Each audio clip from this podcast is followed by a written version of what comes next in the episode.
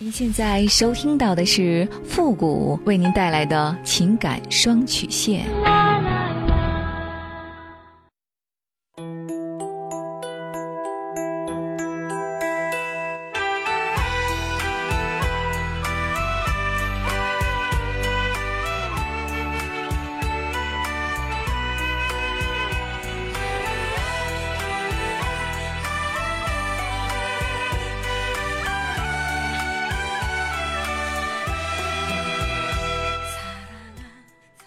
开启两性沟通之门，解答您的情感困惑。您现在正在收听到的是由复古给您带来的情感双曲线，也就是为您解答在情感上遇到的所有的问题，包括亲情、友情和爱情。那参与我们节目的方式呢，有两种，一种啊就是添加到复古的微信公共平台，登录微信搜索公众号汉字的主播复古四个字。那么情感解答下面呢有文字回复和语音回复的详细介绍，也请大家仔细的看过之后再发送您的问题。还有一种呢，就是加入到我们的节目互动群 Q Q 群三六五一一零三八，重复一遍 Q Q 群三六五一一零三八，把问题呢直接发给我们的节目导播就可以了。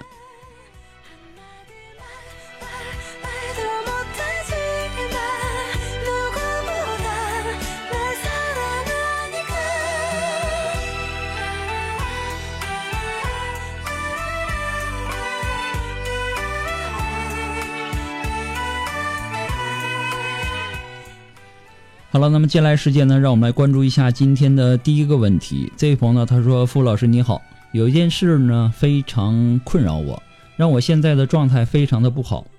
我今年四十二岁，二十年前呢，我处了一个男朋友，由于性格不合呢，我们分手了。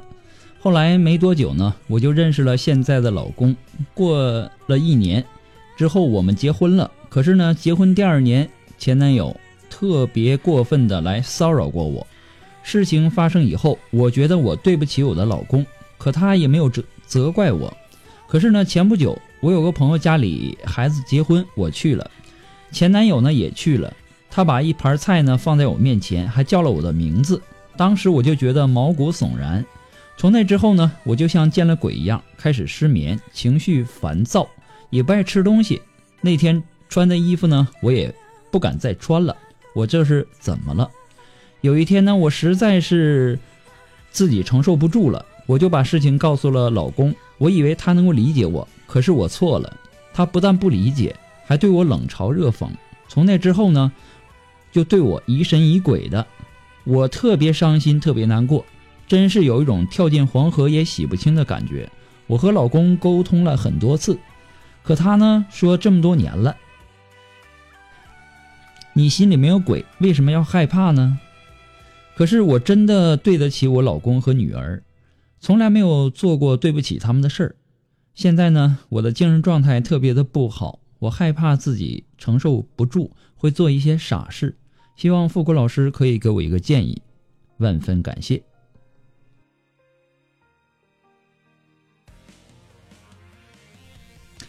你表现出来的问题呀、啊，主要还是焦虑，而这种焦虑呢，是由道德感制造出来的。以前的经历给你留下了阴影，再次遇见前男友的时候呢，你担心历史会重演，于是你在自己的内心里构建出了一个家庭被破坏的场景。虽然说这个场景只是你的想象，并没有在现实当中发生，但还是给你带来了心理压力。为了防止以后真的发生，你害怕自己承受不了，于是呢，面对丈夫，在这件事情上，你选择了主动出击。可是呢，万万没有想到，最后的结果却是事与愿违。这样看来呢，你现在的焦虑有很大一部分是来源于你内心承受的道德压力，而你所感受到的这个道德压力呢，也完全是用想象构建起来的。从你的信息当中啊，可以看得出来，表面上我们仿佛看到更多的愤怒是投向你的前男友的，但是我们细细想来，却不是那么一回事儿。也许你更多的愤怒和不满应该是指向你的丈夫和你现在的婚姻，因为你觉得你现在的婚姻里头少了一些内心的需求。其实呢，你和你前男友根本就没有多大的事情，但为什么在你的眼里却变成了事情了呢？因为你在无形当中把它夸大了。那么这种无意识的夸大，不是说你还爱着你前男友，实际上我们可以看出，这是你很爱现在的丈夫，很爱现在这个家的一种表现，只是你采取了一种丈夫不是能够读读懂你的表达方式。感情的世界里啊，它是没有道理可以讲的。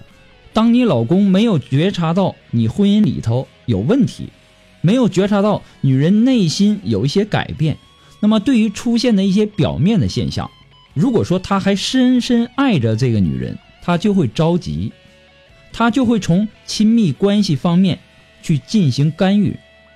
疑神疑鬼呢，正是亲密关系的一种现象。最主要的是，我们要看到他这样做背后隐藏的动机。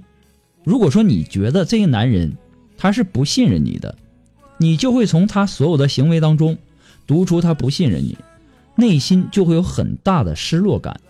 如果说你觉得这个男人是爱你的，那么你就会从他所有的行为当中读出他是爱你的，内心的失落感也就相对来说会小一些。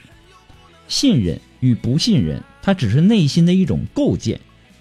有时我们觉得自己很受伤，那是因为我们选择了一个让自己受伤的观念。如果你能够换一个角度来看问题，你就能够把这些烦恼一一化解。到那个时候，一切都不再是困扰你的问题了，你就能够把这些烦恼通通的去解决掉。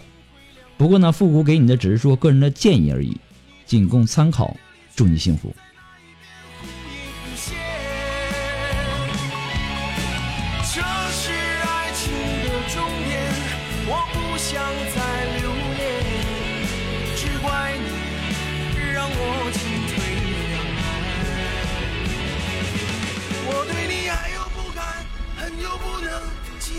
两难，你对我人在这里，心在哪一边？这是爱情的深渊。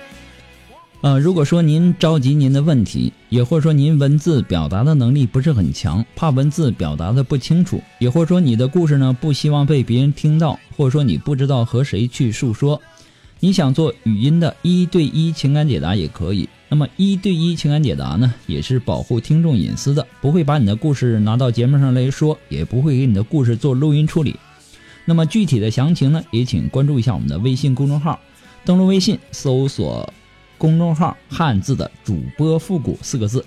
那么下面的情感咨询呢，有详细的介绍，也请大家仔细的阅读一下。我们的节目呢，以后也会在第一时间内在我们的公众号上投放，希望大家能够关注一下。好了，那么接下来时间呢，让我们来继续关注下一条问题。这位朋友呢，他说：“傅老师你好，我现在呢有一件很苦恼的事情，不知道该怎么办了。我今年二十七岁，那么由于夫妻性格实在是合不来，而且呢是那种不可调和的，于是呢我们决定离婚。可是呢我却不争气的怀孕了，离婚了，我还要不要把孩子生下来呢？”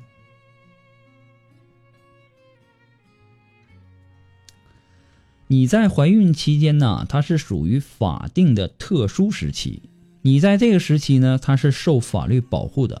那么既然说你已经离了，那我们就不说这一点了。如果说你选择生，到时候这个男人是要付这个抚养费的。